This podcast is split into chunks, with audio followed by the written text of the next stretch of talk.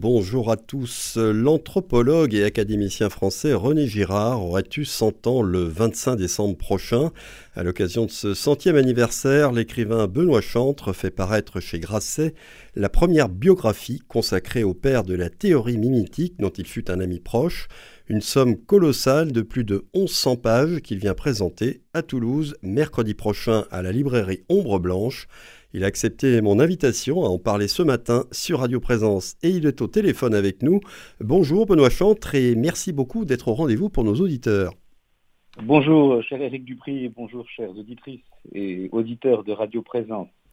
Donc, 1100 pages, dont environ 300 pages de notes à la fin de cette grande biographie que je vais qualifier de biographie à l'anglo-saxonne, qui retrace à la fois la vie de René Girard, mais aussi les grandes étapes de son œuvre, celle d'un des plus importants et plus fascinants penseurs de la seconde moitié du XXe siècle et du début du XXIe, grâce entre autres je le rappelle à ses travaux sur le désir mimétique, les origines de la violence humaine et le mécanisme victimaire. Je rappelle que René Girard est mort en novembre 2015. J'ai précisé que vous aviez été son ami. Vous êtes aussi le président de l'association Recherche Mimétique qui promeut son œuvre. Première question euh, essentielle, il me semble, au-delà des discussions et des entretiens que vous avez partagés avec lui. Sur quels documents et témoignages vous êtes-vous appuyé pour écrire cette biographie?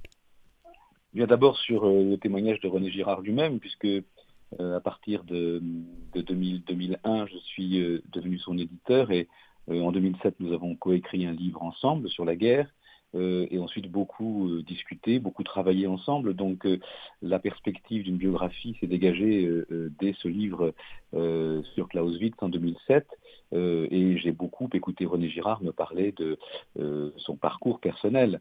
Ensuite, les, euh, les, documents euh, qu'il m'a fallu rassembler, ça a été d'abord euh, les archives dont il ne souhaitait pas ne souhaitait pas garder. Je l'ai convaincu qu'il ne fallait pas les détruire. Elles étaient très précieuses. Beaucoup de manuscrits inédits, beaucoup de notes de cours, beaucoup de textes de conférences qui m'ont permis de recomposer euh, euh, des trous biographiques, c'est-à-dire en particulier euh, les années 50 où il arrive aux États-Unis. et puis j'ai pu consulter de très nombreuses lettres familiales et retrouver avec son épouse, lorsque nous avons classé tout cela, d'abondantes correspondances qui permettent de voir et de montrer aujourd'hui, euh, texte à l'appui, que Girard fut un interlocuteur décisif de gens aussi importants que Georges Poulet, Lucien Goldman, Michel Deguy, euh, Jacques Derrida, Michel Foucault, bref, un formidable introducteur de la pensée française aux États-Unis dans les années 60.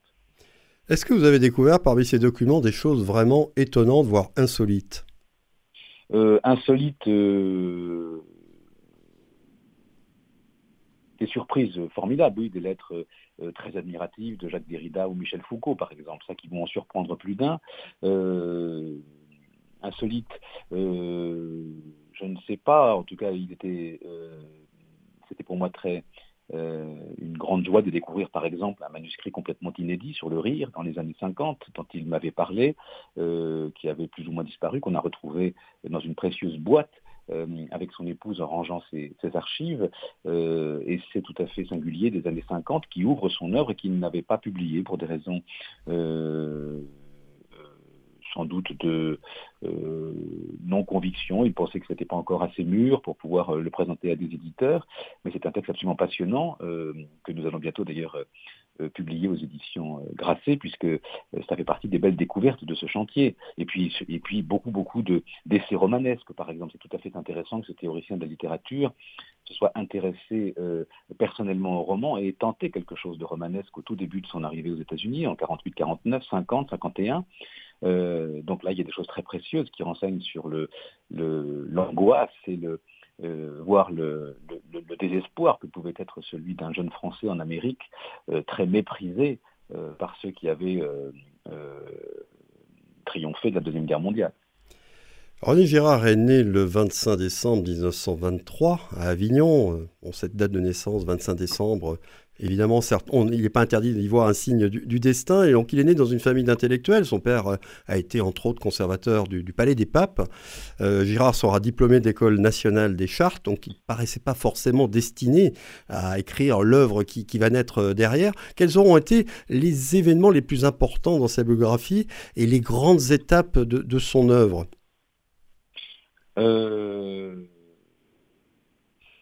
Il y a le départ aux États-Unis, sans doute, en 47, qui est très important, je suppose. Oui, comme, comme vous le rappeliez, il est, il est le fils d'un chartiste d'un côté, euh, il est le euh, d'un chartiste Dreyfusard, radical socialiste, euh, Joseph Girard, est d'une mère plus traditionnelle, catholique, conservatrice, tentée par l'action française. ses parents se réconcilient le soir du 18 juin, donc le gaullisme est une religion familiale. Girard est très, est très choqué par le départ du général général de Gaulle en janvier 46. Il le voit comme un lynchage. Et puis il a vécu l'occupation, il a vécu les rafles, il a vécu euh, les tribunaux d'exception à la libération, il a vu euh, l'Europe en ruine, son pays totalement euh, détruit, décomposé. le départ de De Gaulle, en qui il avait mis beaucoup d'espoir, comme tous les gens qui ont, qui ont cru à cette relève, à ce redressement, l'a fortement démobilisé, comme on dit aujourd'hui, et il a profité d'une bourse pour aller effectivement, dès 1947, enseigner la littérature aux, aux États-Unis, au fin fond du Middle West, dans l'Indiana, car il ne se voyait pas en France une carrière de bibliothécaire ou d'archiviste, comme son diplôme d'archiviste paléographe euh, euh, l'a lui proposé très rapidement. Il a euh, découvert des choses tout à fait singulières dans les textes qu'il présentait à ses étudiants américains. Il a eu des intuitions assez fortes dans les années 50 qui allaient mener à son premier livre, Mensonges romantiques et vérité romanesque en 61, où là, pour la première fois, il sort une, grammaire du roman. Euh, c'est-à-dire, il essaie de, montrer que la littérature n'est pas le royaume des choses vagues, mais au contraire le royaume de, de lois très précises euh, qui en disent beaucoup plus sur les relations humaines que toutes les philosophies dites intersubjectives. Ce livre en 61 va euh, marquer son temps, il sera très apprécié tout de suite en France et aux États-Unis. Girard va ainsi faire une très grande carrière universitaire et arriver euh, à la prestigieuse université Johns Hopkins en 57. À Baltimore. Dans à Baltimore, dans l'État de Maryland, où là, il va pouvoir euh, organiser le grand colloque de, de, Baltimore en 66, où il va faire venir tous les grands ténors de la pensée française de l'époque, en sciences humaines et en philosophie. Euh, donc tenir sa revanche en quelque sorte. Lui, qui avait été tellement humilié par l'état des études françaises aux États-Unis, euh, il opère une vraie révolution à Baltimore en, voulant d'abord annoncer le structuralisme aux Américains, leur montrer le structuralisme, créer un institut structuraliste. Et puis, ce sera le triomphe de Jacques Derrida en 66. Donc c'est déjà le post-structuralisme et la déconstruction qui commence. Girard est à l'origine de cette révolution.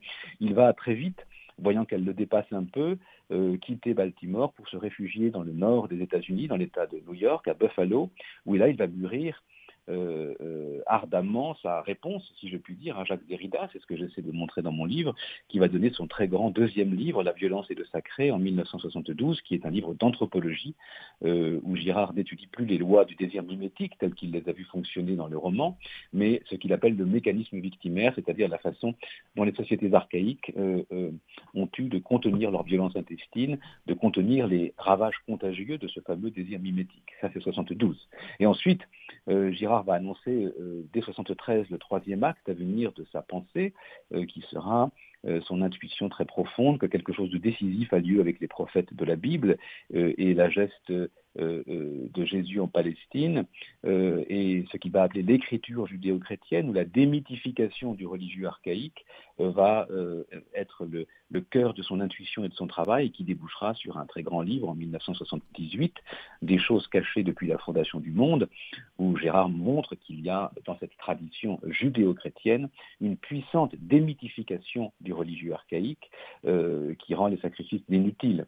Euh, là, il a posé les trois euh, grandes base, les trois grands piliers de sa théorie, il va pouvoir euh, euh, quitter euh, la côte Est et partir en Californie où il terminera sa carrière universitaire à Stanford. Alors, sa, relation avec la foi, il y a un événement aussi très important dans sa vie, décisif, c'est ce qu'il a appelé sa conversion en 1959, non pas sur le chemin de Damas, mais sur la route de, Philadelphie. Est-ce qu'après, il, va devenir vraiment un catholique pratiquant jusqu'à la fin de sa vie? Euh, beaucoup, euh, vous savez, c'est assez classique, euh, surtout dans la France voltairienne, prennent avec des pincettes les penseurs dits chrétiens. ça, ne peut être que l'objet d'une sénilité précoce. On a fait le coup à Henri Bergson, on l'a fait aussi à Michel Henry. donc on parle d'un tournant théologique du dernier Girard qui a commencé sérieusement et qui a mal fini dans le judéo-christianisme. bon, ça c'est malheureusement une vieille une vieille ancienne. En fait, Girard a commencé par le christianisme. C'est une conversion fulgurante en 1959 qui détermine le destin de son œuvre. il pensait avoir rompu avec cette tradition, il est sartrien, il est très révolté contre le monde, il en a tant vu dans le Paris de l'occupation, puis dans, les États-Unis, dans l'Amérique du macartisme, euh, qu'il est euh, euh, révolté. et Sartre est pour lui un moteur absolument décisif. Et en 1959, il témoignera du débordement d'une mémoire dont il ne pensait pas qu'elle le portait à ce point-là, mémoire qui vient bien sûr de son enfance, de l'éducation chrétienne qu'il a tout de même reçue, et surtout de la puissance euh, de cet héritage euh, euh, et de la capacité qu'il a, pense-t-il, de pouvoir en proposer de nouvelles harmoniques, fort du travail qu'il fait quotidiennement dans, ce qu'on appelle la révolution de la nouvelle critique ou des sciences humaines dans les années 60.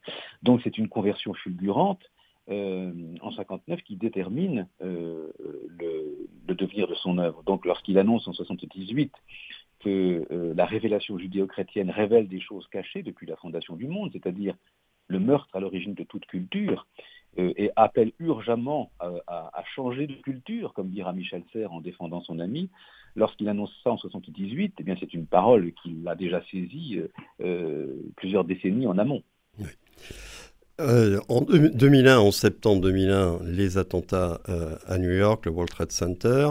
Il publie avec vous, puisque c'est un livre d'entretien achevé Clausewitz, ce sera le, dernier livre publié euh, par Girard, donc publié en 2007, il y a déjà quand même 16 ans il y dit, entre autres choses, hein, moi j'avais retenu quelques phrases à l'époque quand j'ai lu ce livre, je cite approximativement, nous n'avons pas d'autre choix que de nous aimer, sinon nous sommes promis à l'autodestruction. Et il dit aussi, cette phrase terrible, j'ai la conviction que nous sommes entrés en apocalypse. Est-ce que les événements les plus récents, la crise sanitaire, le, réchauffement, le changement climatique avec toutes ses conséquences, et puis les guerres aujourd'hui en Ukraine et puis maintenant en Israël, ne lui donnent pas tragiquement raison. C'est-à-dire nous sommes vraiment dans ce contexte que, vous décrivez avec lui dans H.F. Clausewitz, de monter aux extrêmes et de monter des périls. C'est effectivement euh, un choix très précis de sa part que d'avoir clos son œuvre en 2007 avec un ouvrage sur Clausewitz. Il découvre Clausewitz après l'événement du 11 septembre, donc en 2003, dans une version euh, américaine, puis comme il est germaniste, bah, il lit très bien l'allemand, il, il, reprend le texte euh, chapitre après chapitre, et il découvre ce concept clé chez Clausewitz de la montée aux extrêmes, c'est-à-dire d'une violence militaire qui déborde les cadres politiques si la guerre la, politique est la continuation de la guerre par d'autres moyens, comme le dit euh, euh, à un moment de son traité, euh, c'est après avoir eu une intuition très puissante d'une montée aux extrêmes, c'est-à-dire d'une guerre totale, comme il l'a vu du temps de Napoléon, puisque Clausewitz est un contemporain de Napoléon, qui tend cette guerre totale vers une guerre absolue. Euh, la guerre absolue n'est pas un simple concept, comme le pensait Aron euh, dans son Clausewitz en 1976. La guerre absolue est, selon Girard, relisant Clausewitz en 2007, un concept, euh, une intuition très, très, très, très profonde, une intuition apocalyptique. C'est-à-dire qu'il il y a là euh, une, une, une, pense qui échappe en quelque sorte au contrôle du politique et ce qui va se passer avec les guerres asymétriques du terrorisme, puis leur, euh, leur, euh, leur suite tragique dans les années qui ont suivi, le conflit en Syrie, maintenant le conflit en Ukraine, où l'on voit une guerre totale de deux pays totalement mobilisés l'un contre l'autre, qui, pour l'un d'entre eux, sont à la tête du plus, du plus puissant arsenal nucléaire de la planète. On voit revenir donc cette menace euh, comme jamais elle n'était revenue euh, depuis euh, l'affaire de la baie des cochons, l'affaire de Cuba, au, tout début des années 60, ce qui se passe en Israël sur cette poudrière. du Proche-Orient. oui, mais en ce moment sur la bande de Gaza, etc., laisse à craindre des suites absolument catastrophiques. Girard n'était pas un prophète de malheur, Girard n'était pas un catastrophiste, il était un penseur apocalyptique, c'est-à-dire qu'il a l'intuition que dans les moments du plus, du plus grand danger, euh, euh, monte aussi euh, ce que Hölderlin appelait le salut, das Rettende, là où est le péril, disait Croit aussi ceux qui sauvent. Croit aussi le salut.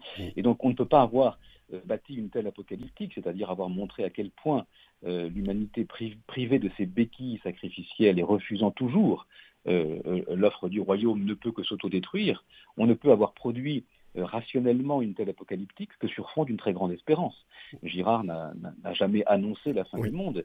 on, va devoir terminer, excusez-moi, mais je, pense qu'on on a bien compris là, le message que vous faisiez passer pour terminer. Pardonnez-moi de vous avoir coupé pour terminer. Merci beaucoup Benoît Chantre. Je rappelle que votre biographie de René Girard, passionnante, extrêmement documentée, est parue aux éditions Grasset et que vous venez la présenter à Toulouse à la librairie Ombre Blanche mercredi prochain le 18 octobre à 18h